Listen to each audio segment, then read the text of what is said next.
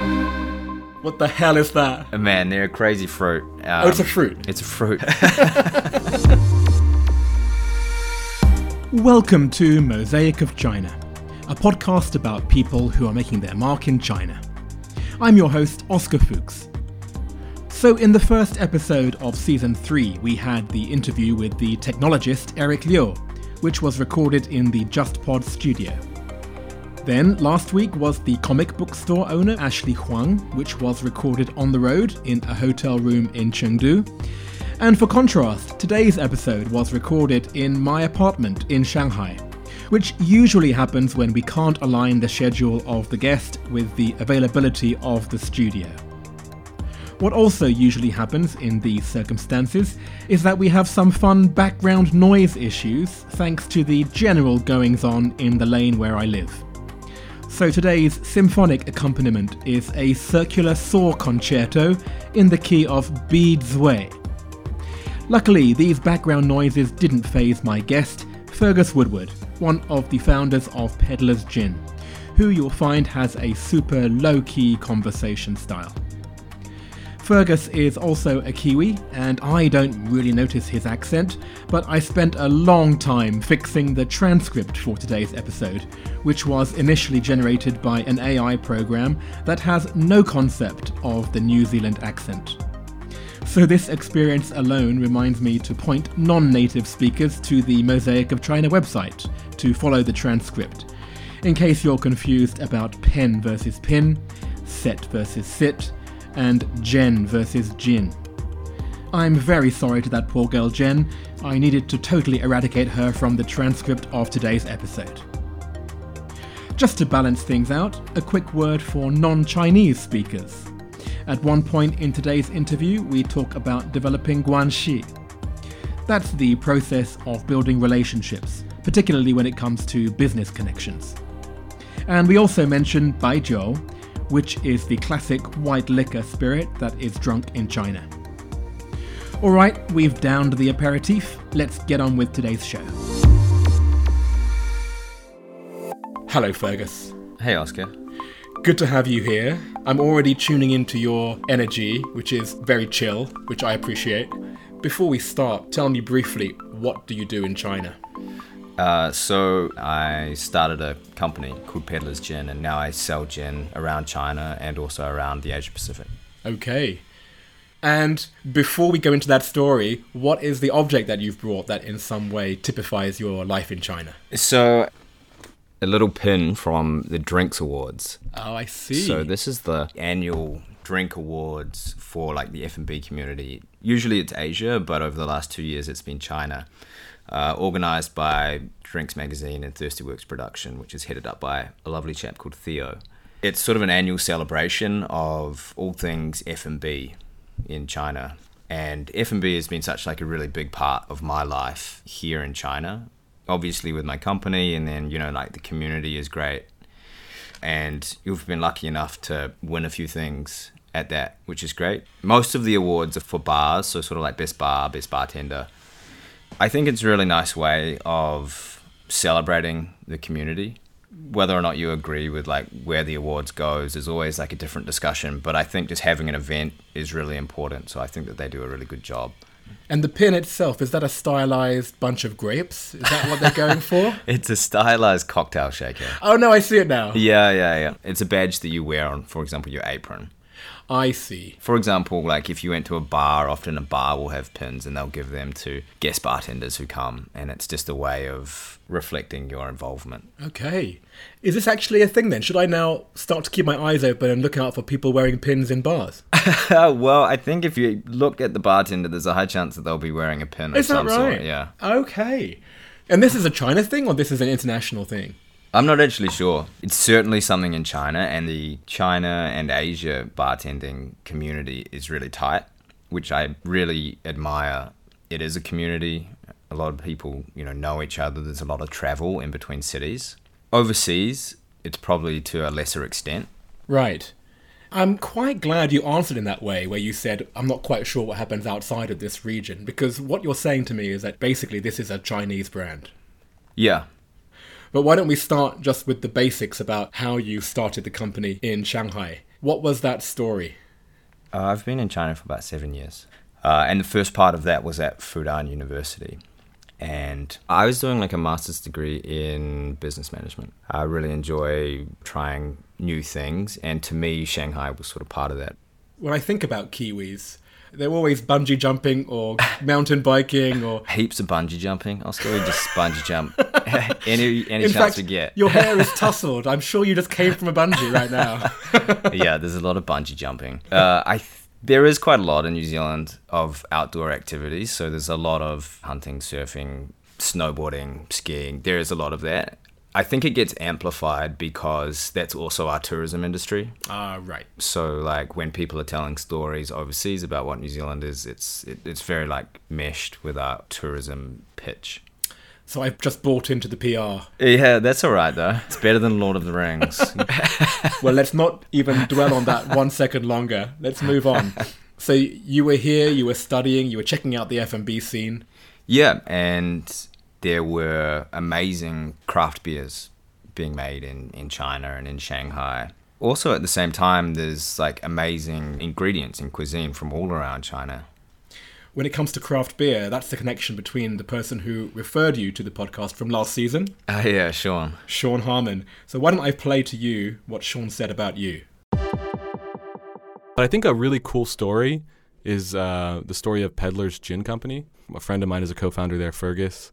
They're creating something I think is really impressive. It's it's a great quality product. Um, it would be a cool story, I think, for everyone to learn. I think I met Sean through a mutual friend, like on the rooftop of a Mexican bar. you suddenly went very hazy yeah, it was a balcony somewhere in Jing'an, I'm pretty sure. Drinking margaritas. okay Yeah. So you were saying craft beers. Was that the main out of the box drink option in China at that point? Yeah, it was, which was actually really interesting because there was no craft premium Chinese made spirit. And to me, it sort of felt natural that there should be. And gin was really cool because as a spirit, it gives you an opportunity to use a lot of different ingredients. Juniper is your main ingredient for gin but you can also include any number of other ingredients. So, as a medium for reflecting your origin story, it meant we could use Sichuan pepper, it meant we could use Buddha's hand and, and lotus and things like that. Okay. Well, why don't we in that case talk about how you make gin? Because Yeah, sure. I understand that gin you use a still, it's a distilling process rather than a brewing process. Yeah. I know that these are words, but I don't quite know what they mean. like what is the process of making gin? The place where gin would start would be sort of like a beer, basically. You find something and you ferment it.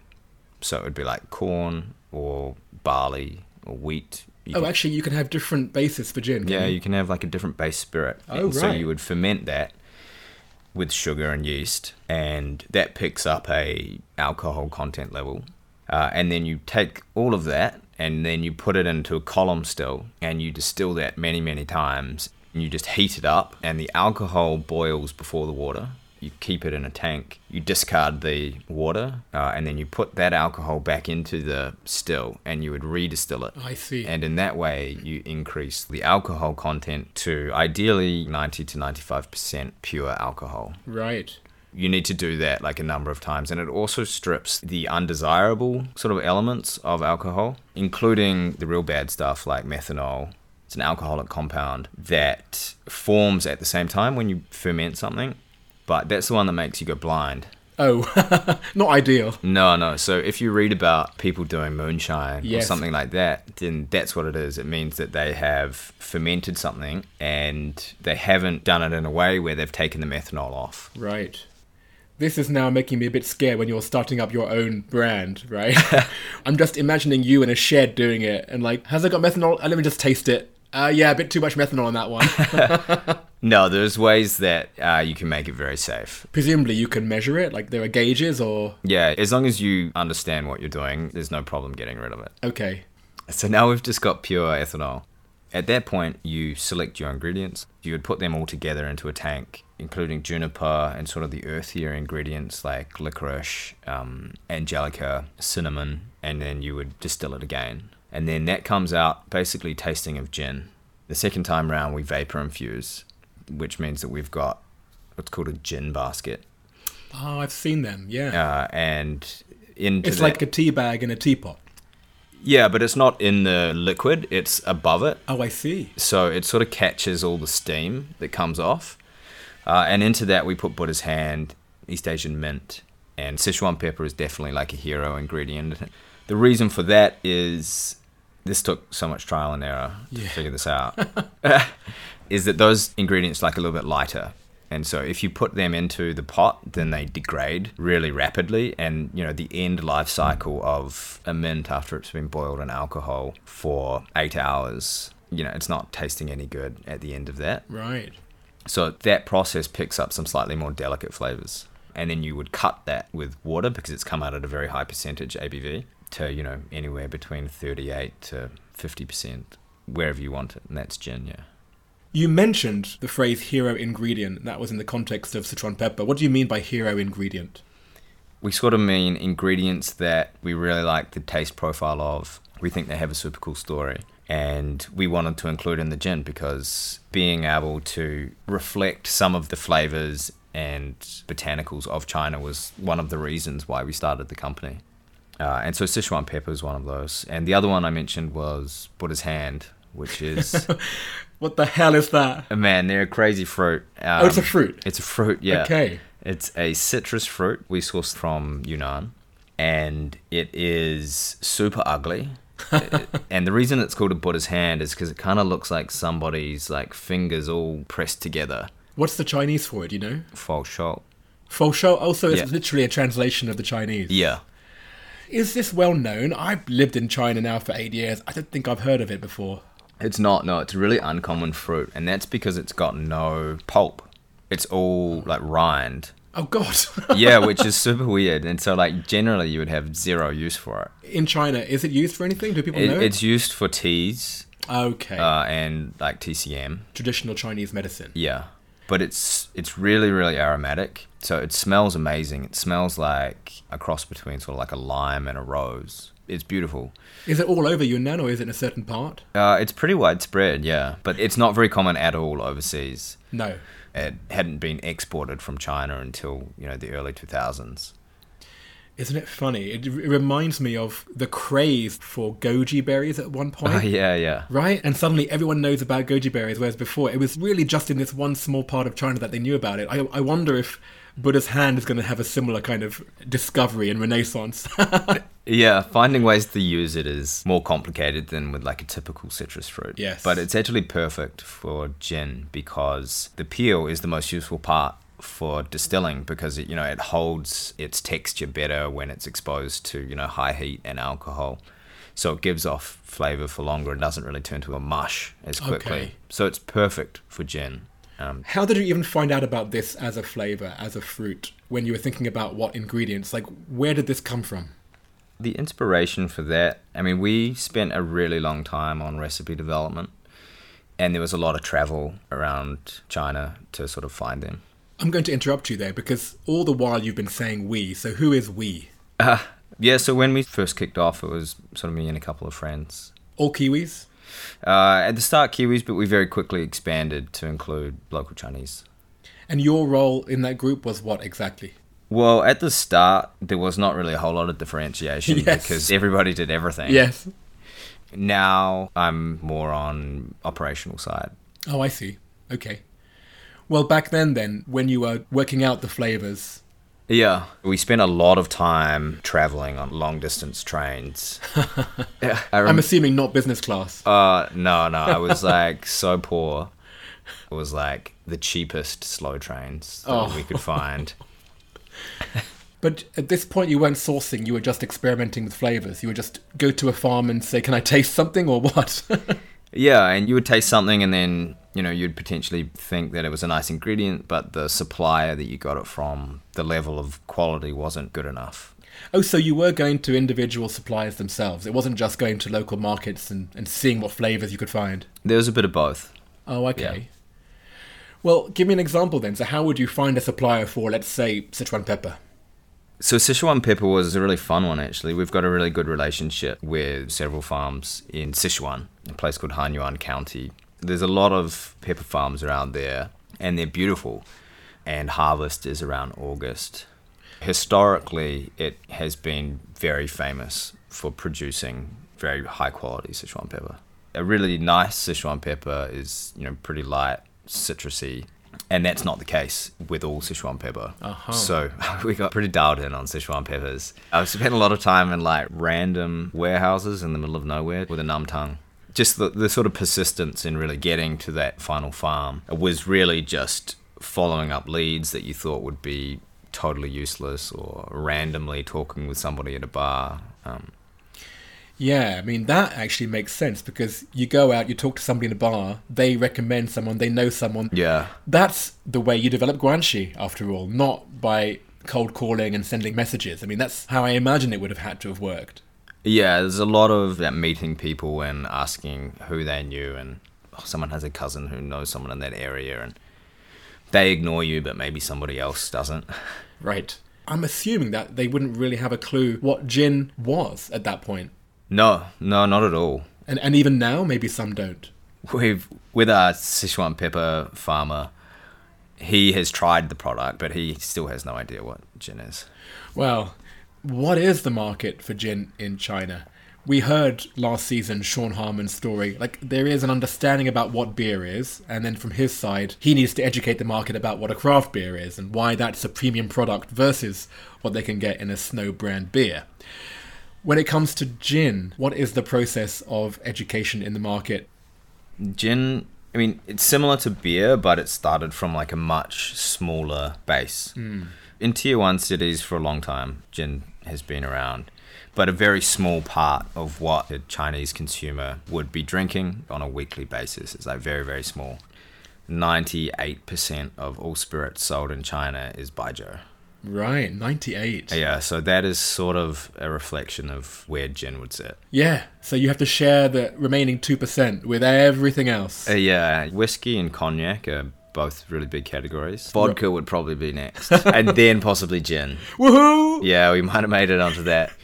I think the trend in China has been people are drinking baijiu less.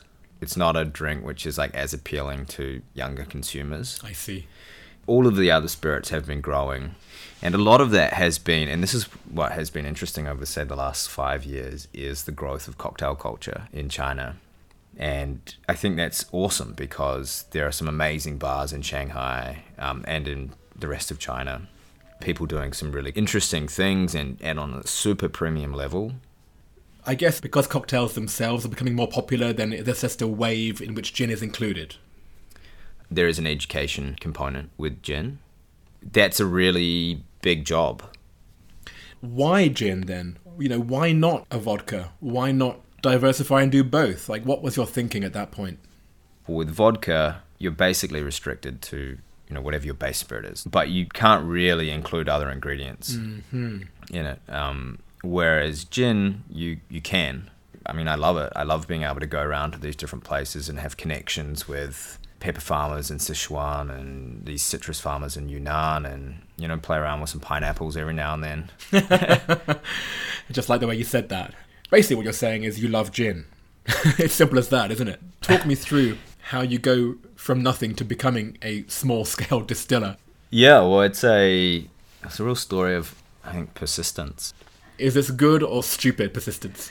yeah, I mean, yeah, depending on the results, that's when you look look back on it and you just make that call. yeah. Um, I mean, really, it just started with a garage in Pudong that we could go and try out some recipes in. Oh, classic. A Yeah. garage. A garage. Sounds like Hewlett Packard already. Yeah. And we did that for ages. I would go out there, experiment with recipes with the ingredients that we'd sourced. You know, get up at six thirty in the morning, get out there, and come back at nighttime. And yeah, sort of eventually we found a recipe that we liked and started going around to different bartenders in Shanghai and sort of forcing them to like taste the product. Oh, my word. And bless them, there it's an amazing community. So thank you for everybody who did that. Uh, and so getting sort of like we we spent a lot of time getting feedback from all of the bartenders, but it was pretty organic. The evolution of peddlers in terms of like going from recipe development, hustling around bars, getting product feedback, and then when we were finally in a position to like sell product, It felt like an environment where you could get out and do that, and it would be something which people were like quite excited about. For a long time, we would be like hand delivering all of the gin.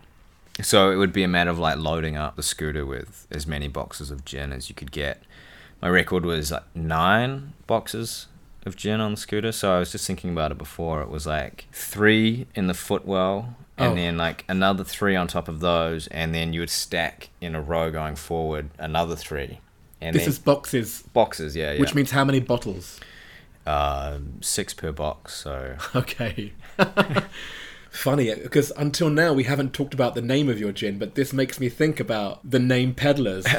Going from bar to bar selling Exactly. gin. It's not just by chance that you've called it Peddlers. This must be part of your thinking behind the brand. Yeah, absolutely. Because I mean, literally just peddling gin around Shanghai.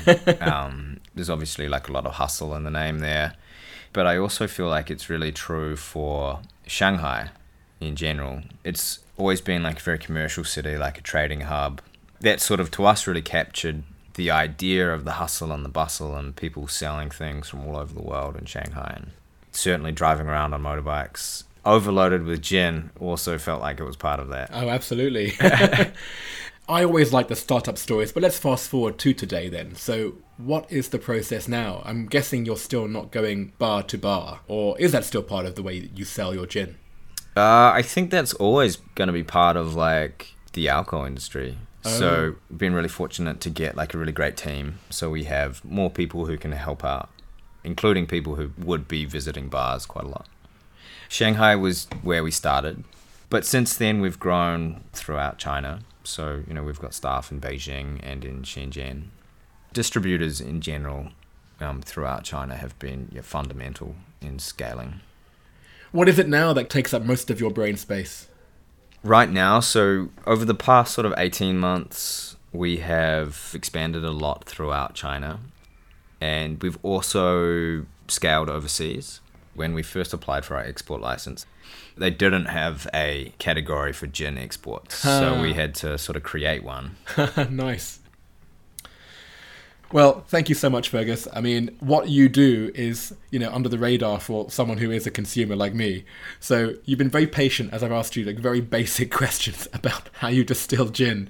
But the story is a great one. You know, we've been in Shanghai for a similar length of time and I've seen your product grow and I've always enjoyed it. And so I'm looking forward now to somebody telling me one day, "Oh, I just had this gin. I heard it's from Yeah. China." I'm like, "Yes, I know the guy. I've been drinking that gin for eight years already." that would be awesome i'd love that oscar And Yeah. thank, thank you so much for having me My pleasure. Well, let's go on to part two. sure I wonder if I had actually brought some gin to this recording, whether it would have been a different level of conversation or not. I don't think alcohol is necessarily a great input into an interview that's being recorded. All right, let's jump into the 10 questions.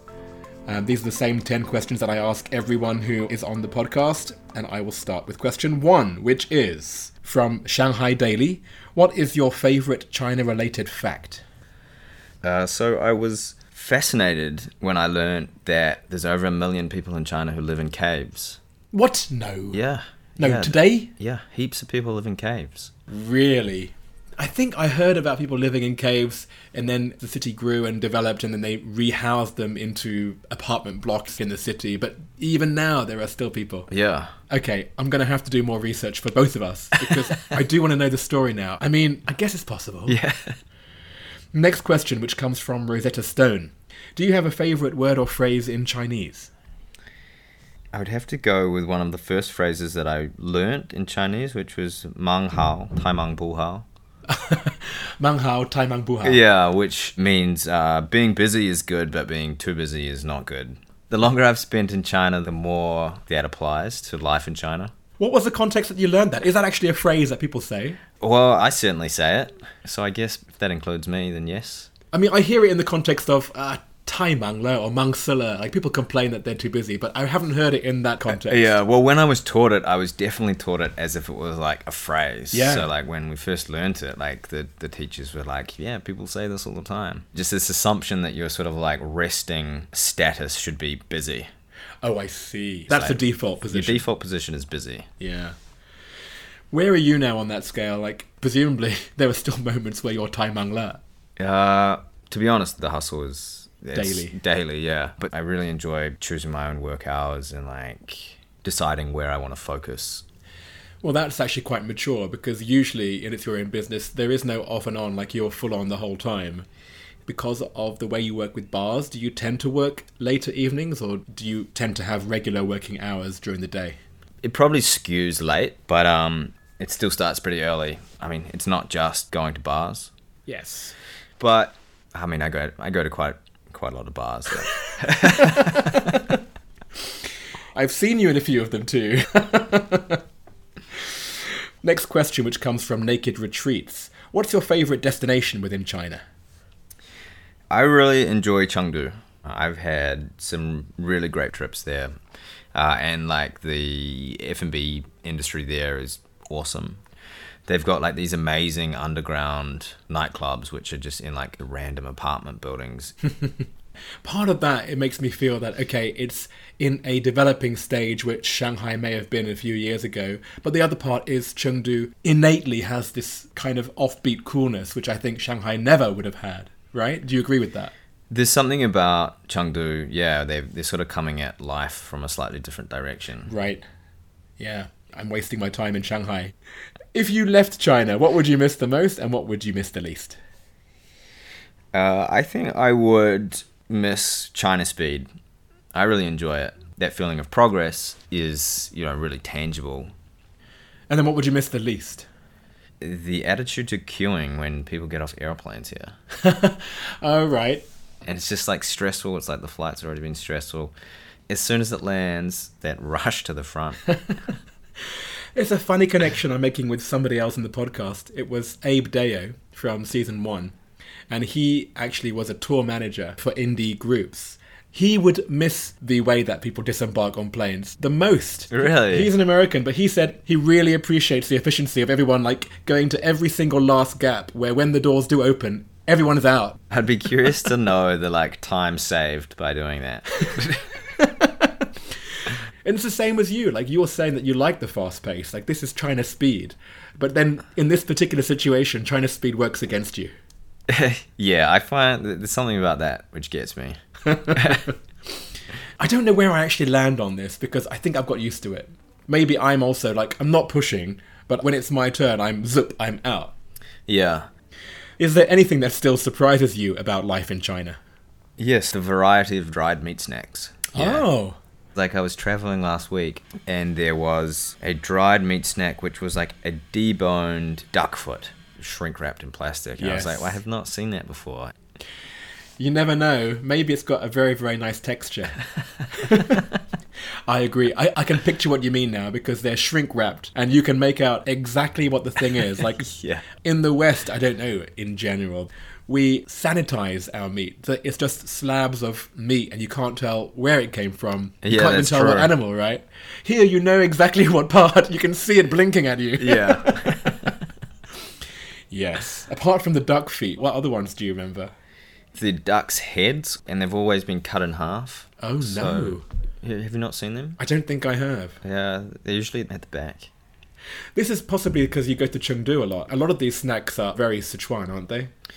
I'm not sure, but usually I'll spot them in like a train station somewhere. and all you want is like, I don't know, a sandwich or something familiar, but instead, two entire rows of meat snacks. Yeah. Next time, buy one, try it, take a photo, and send it to me. if you're trying to persuade us to drink your gin with all your fancy pants ingredients and your Buddha's hand and whatnot, If you make a dried meat snack company, Oscar, and I'll, I'll eat the duck. next question, which comes from Smart Shanghai. Where is your favorite place to go out? To eat, to drink, or to hang out?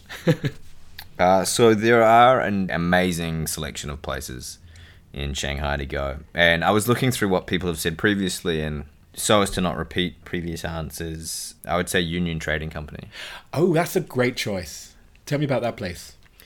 So that was started by a guy named Yao a while ago now, probably like seven years ago. So it's been around for a long time in Shanghai years. And it very much feels like a neighborhood cozy bar. It's got like a long wooden top.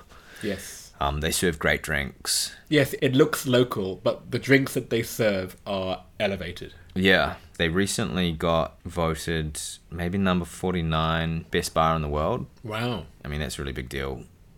It's unbelievable, really, because it's a very unassuming place. Yeah, I think the judges, whoever they are, must take those sort of things into account. You know, it's like it's the drinks, it's the service, it's the ambience of the place. Um, and those guys deserve it. It's a great spot. Where in your story did they fit in? Like when you were pounding the streets of Shanghai, were they early in your story? They definitely were. Yeah. really? Yeah. Yao was uh, a big supporter of what we were doing, and you know he helped us with a bunch of events in there, and you know those guys are all friends. Oh, nice. It's a hard question for you because even as you say that, you're ostracizing the other 99 bars that you've also got a good relationship with. Yeah, there's a long list of shout outs there. yeah. Uh, what is the best or worst purchase you've made in China? The the worst purchase was a sleeping bag. Okay. and I was like buying it for some sort of like trip into Sichuan, like last minute packing. I got something from the fake markets, a sleeping bag, and sort of like pulled it out on the first night. And it was cold, and we were staying at like various hostels. And after about half an hour of lying on it, it just got like quite scratchy. And like totally disappeared into nothing. So like Oh. it was like a little bit bulky, and then it sort of just flattened. so you're like lying on just one layer of fiber, basically. Well, I was curious as to actually what I was lying on because it was so scratchy, and so I like had cut open a segment of it, and it was just floor sweepings. Oh my god! oh wow! It was like dust, hair, and toenails in there. Oh. See, if you go to the fake markets, you're gonna get some fake. exactly. I mean, it was definitely not an expensive sleeping bag. Ugh, you had to say toenails. Why did you say toenails? Oh, gross. All right, the next question. What is your favorite WeChat sticker? I think my favorite WeChat sticker is the tumbleweed. Oh yes. So the scene is just you know American prairie or something, and then slowly a tumbleweed goes from right to left across the picture. I think it's a good one for when people just ignore you. Or someone, Totally. Yeah, someone like puts out a comment into a WeChat group and like no one says anything, and it's just like yeah, tumbleweeds. Yes. Usually, it's taking the piss out of someone who hasn't got a reply, right? Yeah, Or yeah. you can use it passively aggressively. If somebody hasn't replied to you, you can just send that Well, I mean, I would probably not send that in like to a client. to a client. No. It's- it's- I'm not trying to be aggressive with it. Yeah, it's a good one, this one. I have it, but I tell you what, I'm too scared to use it because it feels like I'm trying to really guilt you into replying. I'm not trying to throw down too much guilt with that. It's more just like a reminder that I'm sitting here. All right, good. Next question What is your go to song to sing at KTV? Uh, that would be Stan by Eminem. Right, okay. Why? What's the story? I don't know. I just know that song quite well. It's not like I'm a really big Eminem fan either, but That's not the one with Dido, is it? it is the one with Dido. It's that one. Yeah, so it works quite well as a duet. Okay. Do you sing the girls' part too? No, usually I'll recruit someone to sing the girls' part and then just crush the rap. Okay. I mean, that's the whole point of KTV, right? Is like a bit of a performance. yes. All right. And finally, and this comes from JustPod, which is the company that provides the studio, which we're not in today, as anyone listening can probably guess. what or who is your biggest source of inspiration in China? You know, I got to say that it is the entrepreneur community in Shanghai hmm. and across China. I think that that was a really important part of allowing us as a company to go from, you know, zero to wherever we are now. And just, yeah, the amount of support that was just out there and goodwill. Just people buying into what you're doing and being, you know, excited and happy and not dismissive of what you're trying to do and like when what you're doing is like hand carrying gin around different bars hmm. you know you can feel as if you're just what am i doing What the hell? yeah, Yeah. i think that probably comes up a lot with entrepreneurs and shanghai was a really positive place to be for it Yeah. And these are people who you can get advice from just by giving them a bit of gin now and again. yeah just like take him for like three or four martinis and Awesome.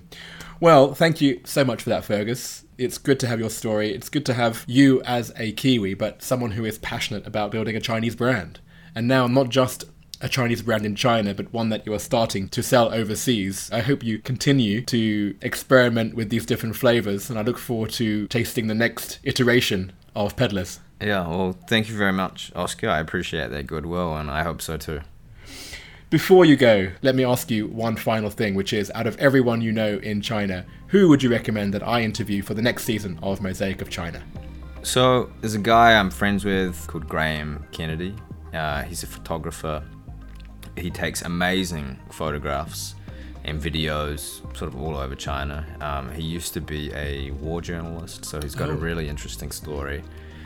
Uh, and he does some of the coolest trips in China they make me so jealous. He goes to some amazing places. I think he'd have a really interesting perspective on sort of his time here. Oh, very cool. Has he accompanied you to some of your trips when you're visiting your suppliers in rural Sichuan? He has, yes. Yeah, yeah, he's been he's been along for the ride. Oh, nice. I look forward to having that chat with Graham. If there was one question that you would ask Graham on the podcast, what question would you ask him? It'd probably be what was his most uncomfortable photo shoot? Oh, that's a great one. Hopefully, it wasn't on your trip, was it? I don't think so. Thank you so much again, Fergus. You're welcome, Oscar. Thank you for having me. First things first, I tried to research the exact number of people in China who still live in caves. Actually, some websites were saying that over 30 million people live in caves, uh, but then I noticed that the articles were written over 10 years ago, so who knows what has changed since then. If anyone out there has any up to date information, then please get in touch. I want to know for sure. Yes, I just said fo shou, which is the Chinese name for the crazy fruit Buddha's hand. To see photos of that, as well as Fergus's object, his favourite WeChat sticker, and loads more goodies, as always, please find me on Instagram at Oscology and everywhere else by searching for Mosaic of China. If you're in one of the WeChat listeners groups, there's a bonus image for you, which is a QR code that you can use to get 20% off your next order of Peddler's Gin, courtesy of Fergus. I'm excited to talk about the connections to previous episodes. Yes, all this talk of Sichuan peppers links us back to the favourite China fact of the street food expert Jamie Barys from Season 2, Episode 2. So please go back there to listen out for that. Yes, there's a connection with sleeping bags, back to the clean energy entrepreneur Alex Shoer from Season 2, Episode 11. But the most fun connection concerns the part of today's episode when Fergus was speculating about the judges who named Union Trading Company one of the world's 50 top bars. Well, we had the judge on the podcast last season, so go back to the episode with Crystal Mo from season 2, episode 26, and Crystal is the China Academy Chair at the world's 50 best. Before we come to the catch up interview, as always, there is of course an extra 10 to 15 minutes from my conversation with Fergus in the premium version of the show. Head to the Mosaic of China website to follow the instructions on how to subscribe. Here are a few clips. After a few gins, you're a bit louder, are you? uh, it depends who you ask. What sort of yeast you're using makes quite a big difference to what the final taste is. Right. It was so stressful. I think I lost several years of my life at the airport. Well, which grains did you use? Is that a trade secret? No, that's okay. Yeah, yeah, we use okay as a base spirit. One particularly salty old Frenchman finished it with your business is going to fail because nobody will ever buy Chinese alcohol. Even what time of year you source the ingredients, it makes a really, really big difference to the flavor. It's not a cool word. it's definitely not cool, but you'd be happily uncool. Believe me, I appreciate the uncoolness. Mosaic of China is me, Oscar Fuchs, with artwork by Denny Newell. You heard his voice earlier on in today's episode. Sean Harmon is coming up for a quick catch up chat, since he was the one who nominated Fergus from last season. And I'll see you again next time.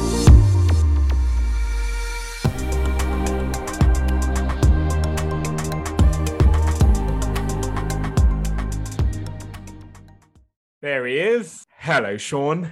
Hey, Oscar. Great to see you. Likewise. How have you been? It's been a long time. It has been a long time. And we are talking remotely, which is one of the biggest updates since we last talked on mic, at least 18 months ago. So, where are you right now? I am in Hong Kong. Quite a life change. I was nine and a half years based in Shanghai. It was a great run. I love Shanghai. I mean, I was supposed to be going back and forth Hong Kong to Shanghai, you know, every other week sort of thing. But obviously, COVID kind of got in the way of that. So I, uh, my, my wife relocated first. She moved in January of last year. And then last year, I was kind of living between two cities. I did five weeks of quarantine in total last year, going back and forth. But since then, in January, we actually had a baby. So I haven't been up to the mainland uh, since the baby was born. We've obviously had our hands full. And, and plus, as you know, Shanghai has been going through a bit of a rough time lately as well.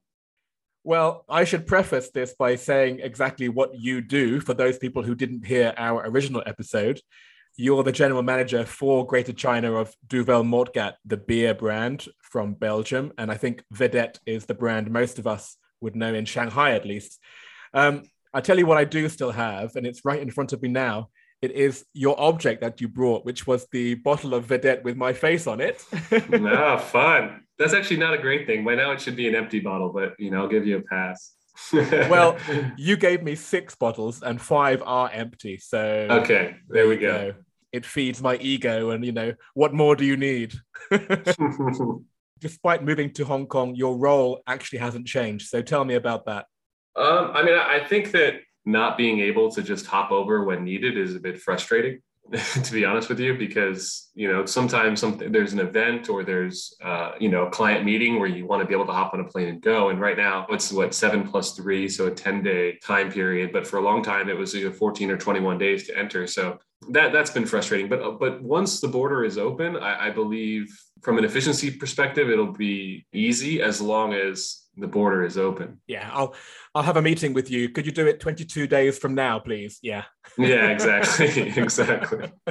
well, now that you are in Hong Kong, it makes me think about the question I asked you about life on mainland China, which was about what you would miss the most or miss the least if you left the Chinese mainland. So, what you did say was that you would miss the energy and what you said that you wouldn't miss was the pollution. So now that you've been out for over a year, what is it that you missed the most and missed the least? That's a good question. I mean, the energy, I think I still get it. I'm still talking to people in China every day. I'm still very much in a metropolis. It's still, you know, an Asian mega city. I, I, I think when I said pollution, it was also about noise pollution. Correct. Correct. I don't even think that's it anymore. I would say the access to nature I grew up near Miami. So, I mean, you know, Fort Lauderdale, you have a beach right there. You're, you're living with a balance of, you know, outdoor life. And in Hong Kong, you very much have this balance hiking or trail running or beaches. I mean, you do have a better balance with nature. Where in Shanghai, that's a little bit tough to get out of the city. Yes, absolutely. You had to go to the likes of Moganshan to actually be yeah. in nature. It's like a two hour train ride. You're absolutely yeah. right. That's the one thing that was the biggest struggle when I left Hong Kong to come here. Well, thank you so much for this catch up. And uh, I look forward to hopefully seeing you in person, either in Hong Kong or Shanghai or God knows where. See you, man. Fingers crossed. Take care.